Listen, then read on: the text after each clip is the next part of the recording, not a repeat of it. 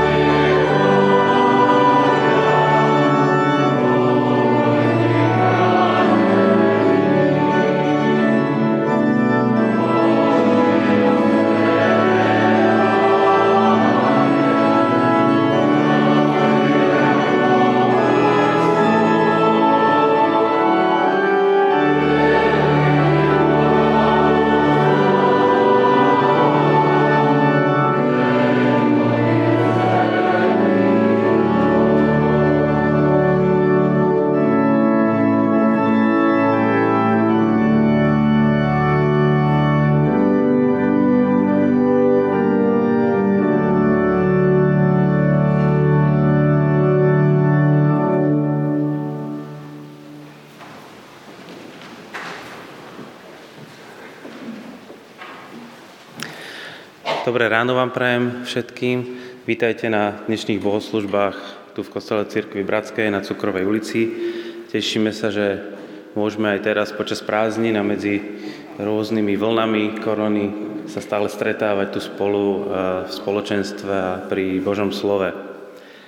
A nemáme cez toto prázdninové obdobie nejakú ucelenú sériu alebo tému, takže každúci si môžu vybrať to, čo ich práve oslovuje. Niektorí pokračujú v e, podobenstvách alebo v tých ilustráciách. E, dnes budeme počuť zamyslenie od Moniky Melcerovej, ktorá si ako tému vybrala e, rodičia a deti v spoločnej viere podľa listu Týtovi.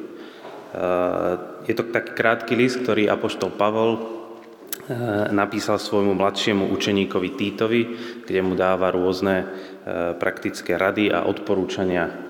A Pavlovi záleží na Týtovi ako na človeku, ako na bratovi v spoločnej viere, aj na tom, aby rástol eh, vo svojej zodpovednosti za prácu. To je v mnohom podobné aj moderným metódam školenia a vedenia ľudí, kde ten skúsenejší formuje a vedie toho mladšieho. Tak uvidíme, že čo e, z tohto vzťahu medzi Pavlom a Týtom sa môžeme dozvedieť aj my. Takže tešíme sa na tvoje slovo, Monika. A teraz bude nasledovať blok piesní.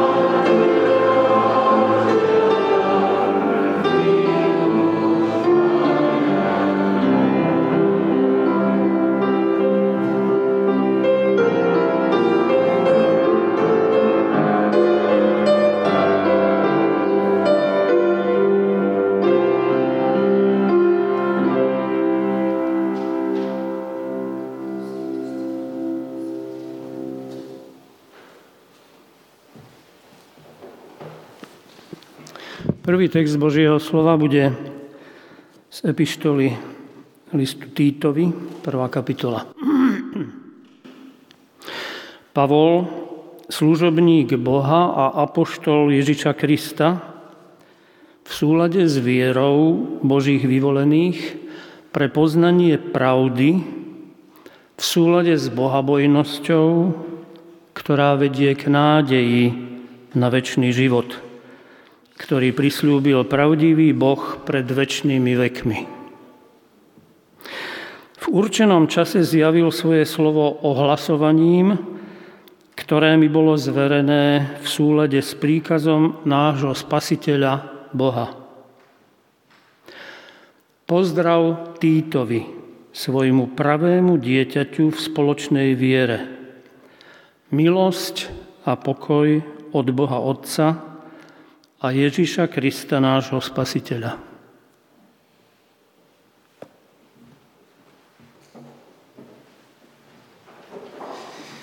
Postaňme k spoločnej modlitbe.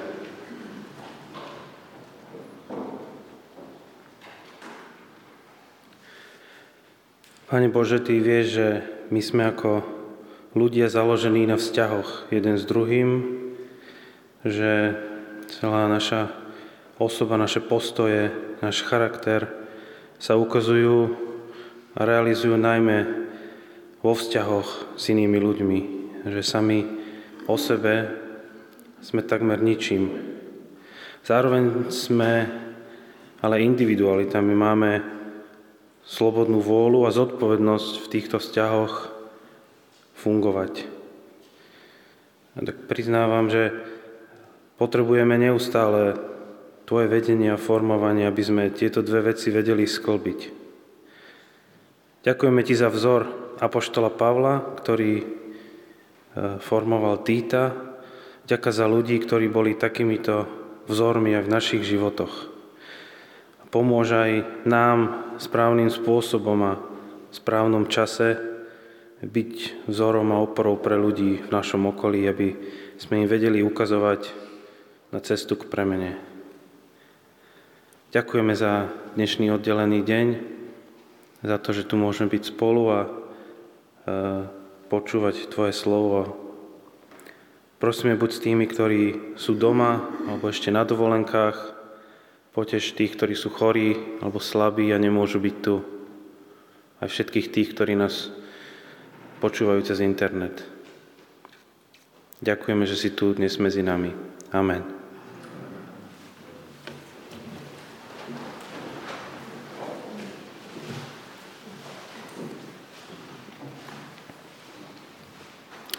Prvý list Timoteovi, 6. kapitola. Bojuj dobrý boj viery a pevne sa pridržaj väčšného života, do ktorého si aj povolaný a ku ktorému si sa prihlásil dobrým vyznaním pred mnohými svetkami.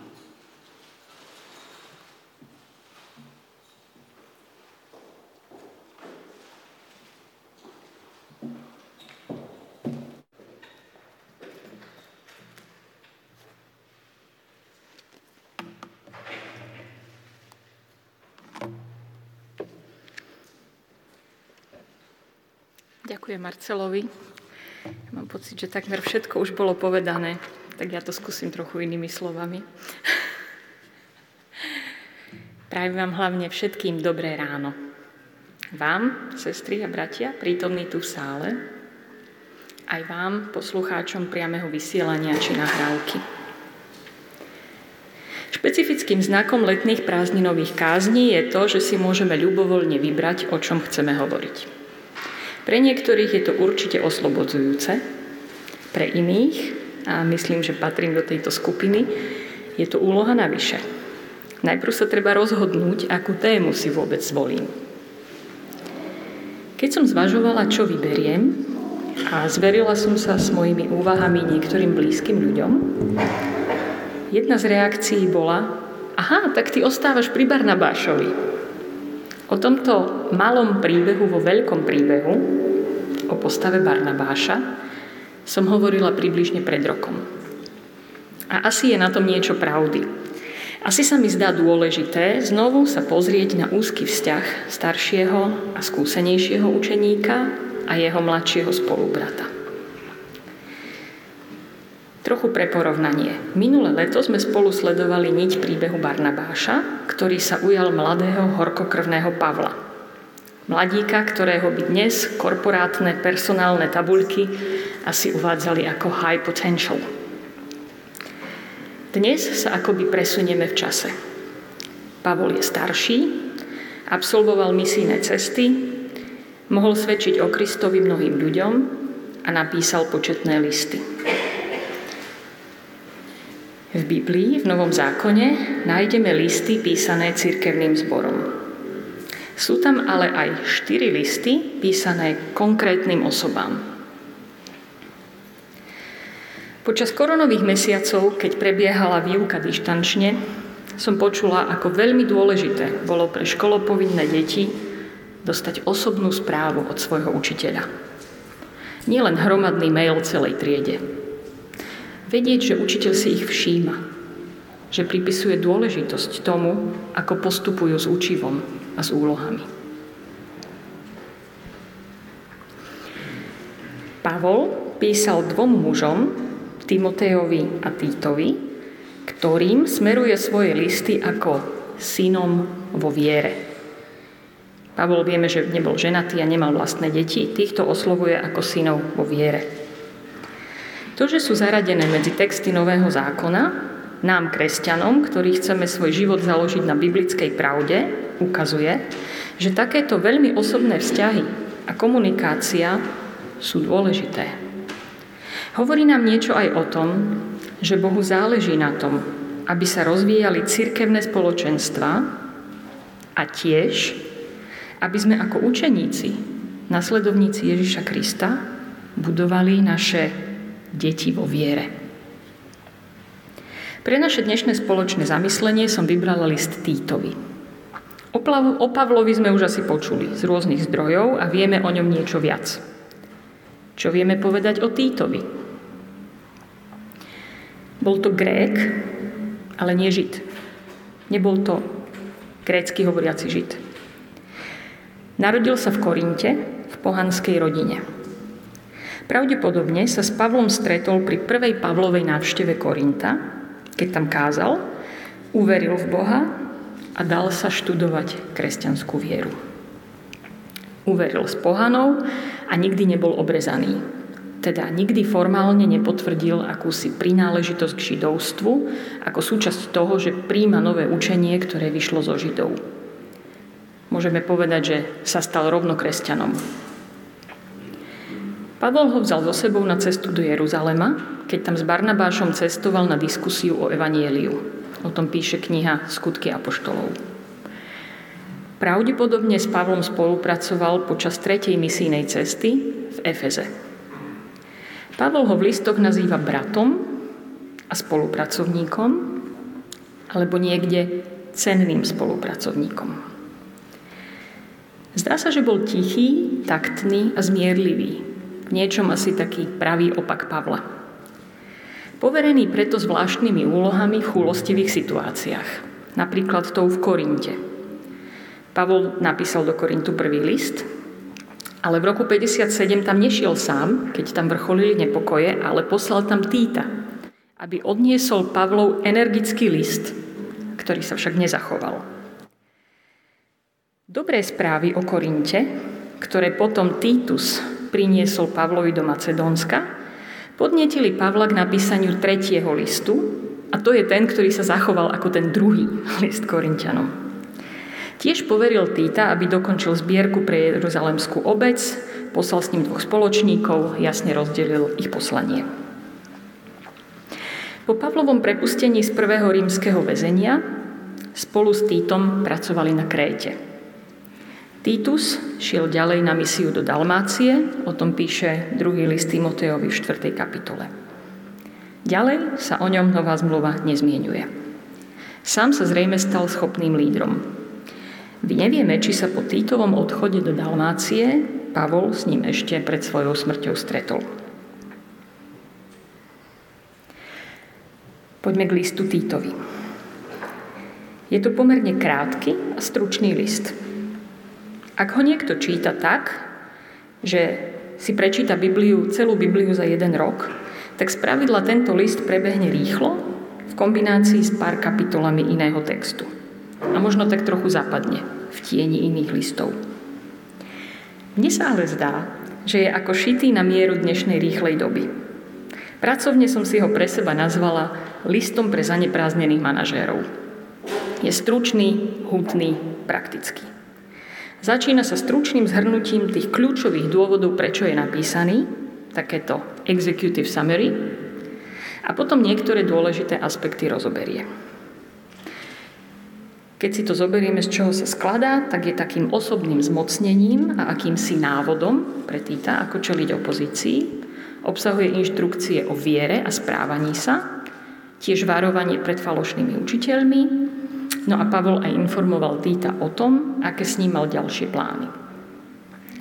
List je pravdepodobne napísaný z Macedónska, niekedy v rokoch 63 a 65 po Kristovi.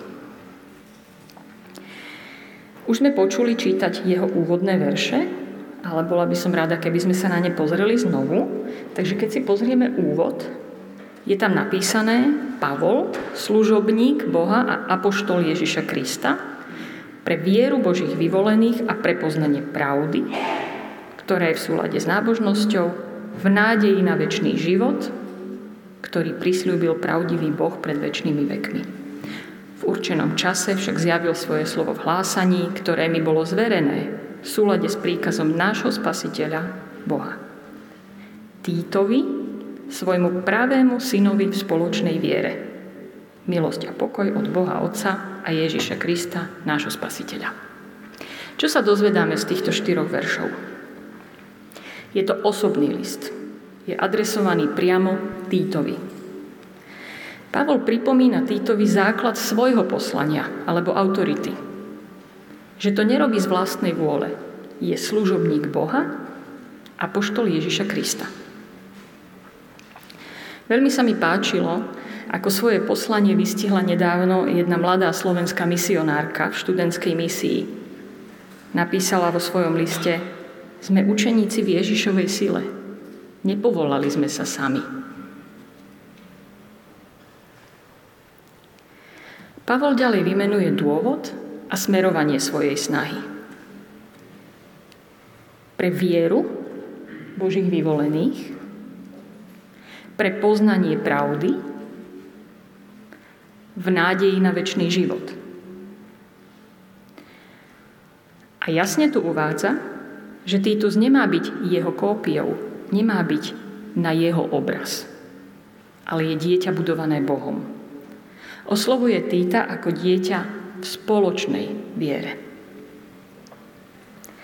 Pavel tu neuvádza návod na to, ako napodobniť správanie nejakého uznávaného človeka so zaručeným výsledkom, že Titus bude úspešný, šťastný, bohatý.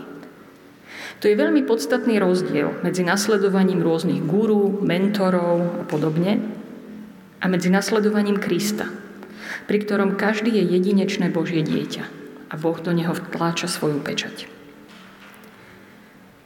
Keď reflektujem tieto verše, s vďakou si spomínam na moje matky a mojich otcov v spoločnej viere. Veľmi vzácne je pre mňa vždy uvedomiť si, že ma viedli k pohľadu do väčšnosti. Za horizont tohto pozemského života. K pokladom, ktoré máme ukryté v nebi, ako to píšu Evanielia. Nie k okamžitému úspechu, či bohatstvu viditeľnému pre ľudí. Akí boli alebo sú vaši rodičia vo viere? Aj pre nás platí, že máme mať predovšetkým na mysli vieru, pravdu a väčší život pri vedení našich duchovných detí. Ak čítame ďalej, Pavol v liste zveruje Týtovi na Kréte viaceré úlohy. Od verša 5 je tam napísané Preto som ťa nechal na Kréte, aby si dal do poriadku, čo ešte ostáva a aby si v mestách ustanovil starších, ako som ti kázal. Má to byť bezúhonný muž jednej ženy, má mať veriace deti, ktoré nie sú obviňované z neviazaného života a neposlušnosti. Veď biskup ako Boží správca musí byť bezúhonný, nie samolúby, nie hnevlivý, nie pijan, nie bitkár. Nesmie túžiť po nečestnom zisku, ale byť pohostinný, musí milovať dobro, musí byť uvážlivý, spravodlivý, zbožný, zdržanlivý. Musí sa pridržať spolahlivého slova podľa učenia, má byť schopný povzbudzovať v zdravom učení i usvedčovať odporcov. Je totiž mnoho neposlušných, táravých a zvodcov, najmä medzi obrezanými. Tých treba umlčať, veď rozvracajú celé domácnosti, keď pre nečestný zisk učia, čo sa nesmie. Boh rád používa ľudí, ktorých by svet mohol prehliadnúť. William Carey žil v 18. storočí. Vyrastal v malej dedinke bez dobrých škôl. Nedarilo sa mu v jeho remesle a žil v chudobe. Ale Boh ho obdaril zanietením hovoriť o evanieliu a povolal ho do misijnej služby. Carey sa naučil po grécky, hebrejsky a latinsky a odišiel do Indie preložil nový zákon do bengalského jazyka. A dnes je vnímaný ako otec modernej misie. Keď nás Boh volá k nejakej úlohe, dá nám silu dokončiť ju, bez ohľadu na naše obmedzenia. Titus mal teda zodpovedné úlohy. Bol akýsi krízový manažér do situácie na Kréte.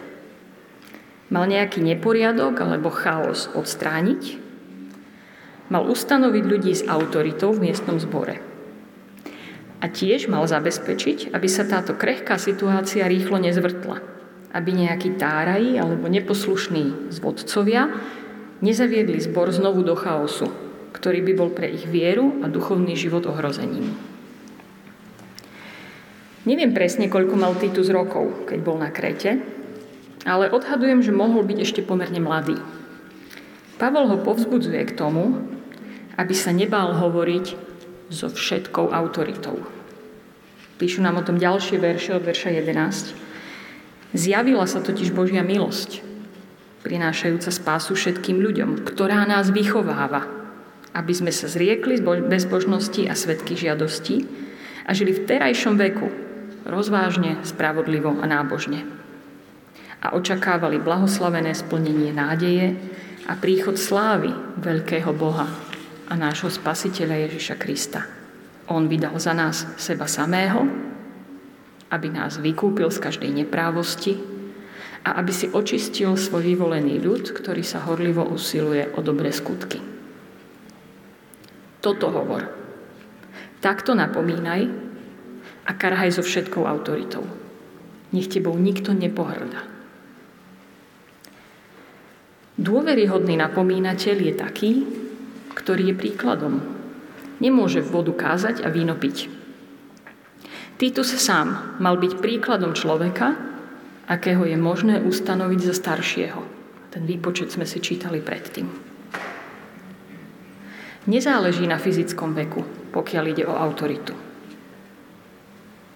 Nezáleží dokonca ani na tom, koľko rokov prešlo od chvíle, keď sme uverili Kristovi a prijali ho ako svojho osobného spasiteľa. Častokrát sú to mladí ľudia a čerství kresťania, ktorí dokážu poukázať na naše neduhy, možno naše vlastné odklonenie sa od pravého učenia, možno hriechy, ktoré už otupili naše svedomie, alebo chyby, ktoré z pohodlnosti už ani neriešime. Nebojme sa počúvať. Nebojme sa nechať naše deti v spoločnej viere, aby nám nastavili zrkadlo. Ak to konajú vo viere, v pravde a s pohľadom na väčnosť, môže to byť veľmi očistné. V texte sa objavujú slova napomínaj a karhaj. Tie znejú dosť negatívne. A dnes ich nie veľmi radi počujeme. V Biblii však je napomínanie vždy spojené s povzbudzovaním. Nie je to zhadzovanie alebo utlmujúca kritika. Je to napomínanie, ktoré má budovať. Ak Titus pracuje v pravej viere, Boh ho zmocní a dá mu autoritu konať. Ako si má Titus počínať ako dôveryhodný napomínateľ? Je tam napísané, ty však hovor, čo je v súlade so zdravou náukou. To je vo verši 1 a potom vo verši 6 pokračuje, takisto napomínaj mladších mužov, aby boli rozumní vo všetkom. Ty sám buď vzorom dobrých skutkov. V náuke prekáž, ne, preukáž neporušenosť, poctivosť, nech je to zdravé, nespochybniteľné slovo. Aby sa protivník zahambil, keď nebude môcť povedať o nás nič zlé. Potom je tam taký zoznam toho, čo im má pripomínať. Aby sa s poslušnosťou podrobovali autorite, aby boli ochotní na každé dobré dielo, aby nikoho neohovárali, aby neboli svárliví, ale priateľskí, aby boli mierni k všetkým ľuďom. Ak Titus pracuje v pravej viere a jeho náuka je pravdivá, ak sám bude podľa nej konať, nemusí sa báť ani ich odporu, ani spochybňovania, lebo proti takej náuke nebude možné povedať nič zlé. Pomaličky sa posúvame v tom, čo Pavol zvýraznil v už úvodnom pozdrave. Vieru, pravdu a nádej na väčší život. V tretej kapitole ďalej čítame. Od tretieho verša. Veď aj my sme boli kedysi nerozumní a neposlušní, blúdili sme, boli sme otrokmi všelijakých žiadostivostí a rozkoší, žili sme v zlobe a závisti, odporní, nenávideli sme jedni druhých. Ale keď sa zjavila dobrotivosť nášho spasiteľa, Boha a jeho láska k ľuďom, zachránil nás. Nie pre skutky spravodlivosti, ktoré sme urobili my, ale podľa svojho milosrdenstva, kúpeľom znovu zrodenia a obnovy v duchu svetom, ktorého na nás štedro vylial skrze Ježiša Krista, nášho spasiteľa. Aby sme sa ospravedlnení jeho milosťou stali dedičmi podľa nádeje väčšného života. Spolahlivé je toto slovo a chcem, aby si na to kládol dôraz, aby tí, čo uverili v Boha, usilovali sa vynikať v dobrých skutkoch. Toto je dobré a pre ľudí užitočné. Toto nie je seba zdokonaľovací kurz. Žiadnych sedem zaručených návykov. My nemáme zlepšovať svet z vlastnej sily. Máme byť autentickými občanmi neba, žijúcimi na teraz na tejto zemi. Poradie je najprv uveriť a potom konať. Pavol tu jasne píše, kde je zdroj našej sily nášho chcenia aj konania dobrých skutkov. Je to Boh, ktorý sa rozhodol nás zachrániť. Jeho láska. Jeho dobrotivosť, ktoré nás menia a dokážu pohnúť ku konaniu toho, čo je dobré a pre ľudí užitočné. Podobne to zaznamenáva Matúšovo evanielium v 11. kapitole po veršoch 29 a 30, takých pomerne známych veršoch, kde Ježiš vyzýva svojich učeníkov. Vezmite na seba moje jarmo a učte sa odo mňa, lebo som tichý a pokorný srdcom a nájdete odpočinutie pre svoje duše, veď moje jarmo je príjemné a bremeno ľahké. Vezmite na seba moje jarmo. Ekumenický preklad, ten verš 30, uvádza ako veď moje jarmo je príjemné a bremeno ľahké. Veľmi ma zaujal starší roháčkov preklad, ktorý to uvádza ako lebo moje jarmo je užitočné a bremeno ľahké. Je to našou úlohou voči našim deťom v spoločnej viere prinášať im túto perspektívu väčšnosti. Je to našou úlohou ako Božích detí niesť Ježišovo jarmo, ktoré je užitočné. Žalm 34.9 hovorí Poďte a presvedčte sa, aký dobrý je Pán. V niektorých iných jazykoch preklady to uvádzajú doslova ochutnajte, aký dobrý je Pán. My nemôžeme druhému človeku sprostredkovať, čo prežívame s Bohom. Každý to musí zažiť osobne. To je ako by sme ochutnali jedlo, ktoré chceme predložiť druhému. Už nejde ho znovu ochutnať. Musíme nechať druhého, aby ho ochutnal sám. Čo si môžeme odniesť pre nás v našom svete a v našej dobe z tohto dávneho listu? Dovolte mi, aby som sa podelila o niekoľko myšlienok. Nenápadný, sú často poverení úlohou. Skúmajme srdcom, s pokorou vnímajme, ak Boh zveril nejakú úlohu človeku, ktorý je pre tento svet nenápadný. Nebojme sa poveriť zodpovednosťou v budovaní Kristovho tela tých, u ktorých vidíme zdravú náuku a pevnú vieru. Nemáme robiť kópie samých seba. Naše deti v spoločnej viere sú rovnako Božie deti ako my sami. Či už sú to naše fyzické deti, alebo nie. Modlíme sa a pýtajme si od Boha múdrosť, ako ich viesť k viere, pravde a nádeji na väčší život. Každý z nás má poverenie byť učeníkom aj budovať ďalších učeníkov. Sme súčasťou jedného Kristovho tela a je našou zodpovednosťou byť v ňom funkčnými, fungujúcimi orgánmi. Osobné vzťahy sú veľmi dôležité. Spomeňme si na našich rodičov v spoločnej viere a ďakujme Bohu za nich. Predkladajme Bohu naše deti v spoločnej viere. Nájdime si čas venovať sa im. Modlíme sa za nich. Konáme v Božej milosti a sile. Ak konáme v Jeho sile, Jeho povolanie pre nás zvládneme aj napriek našim obmedzeniam. Dovolte mi rozlúčiť sa slovami, ktorými Pavol končí tento list. Milosť nech je s vami všetkými.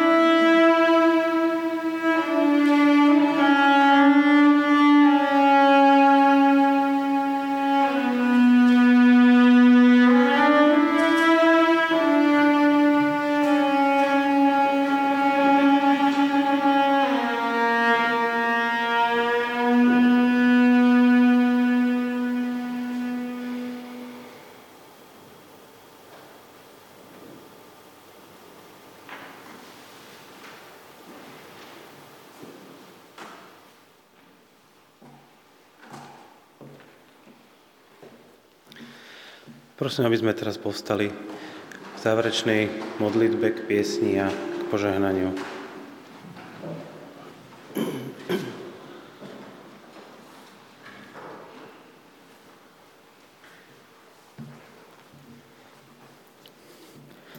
Náš Pane, ďakujeme Ti za slova, ktoré sme mohli teraz počuť a ďakujeme Ti za to, že si poslal do našich životov otcov, jak fyzických, tak duchovných, s ktorými sme mohli prežívať ich vieru a cez nich spoznávať pravdu o Tebe a predovšetkým získať a dostať cez spasenie, cez Pána Ježiša nádej väčšného života. Tak ti za to veľmi ďakujeme a zároveň ťa prosíme o to, aby naši synovia a naše céry v Kristovi aj fyzicky mohli cez nás získať to isté.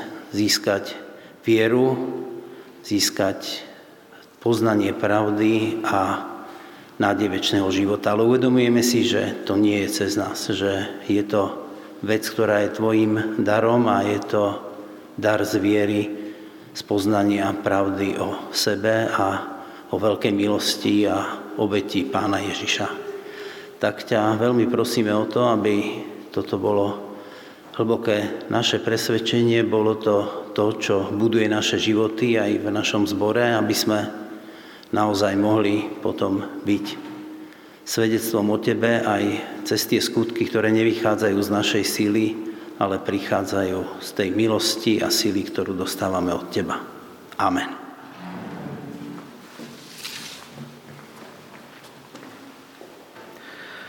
Bože, pomôž nám nie s Tvojej jarmou s radosťou. Ježišu, daj nám múdrosť počúvať napomínania, ktoré nám nastavujú zrkadlo. Duchu Svetý, uč nás byť vzorom v dobrých skutkoch. Amen.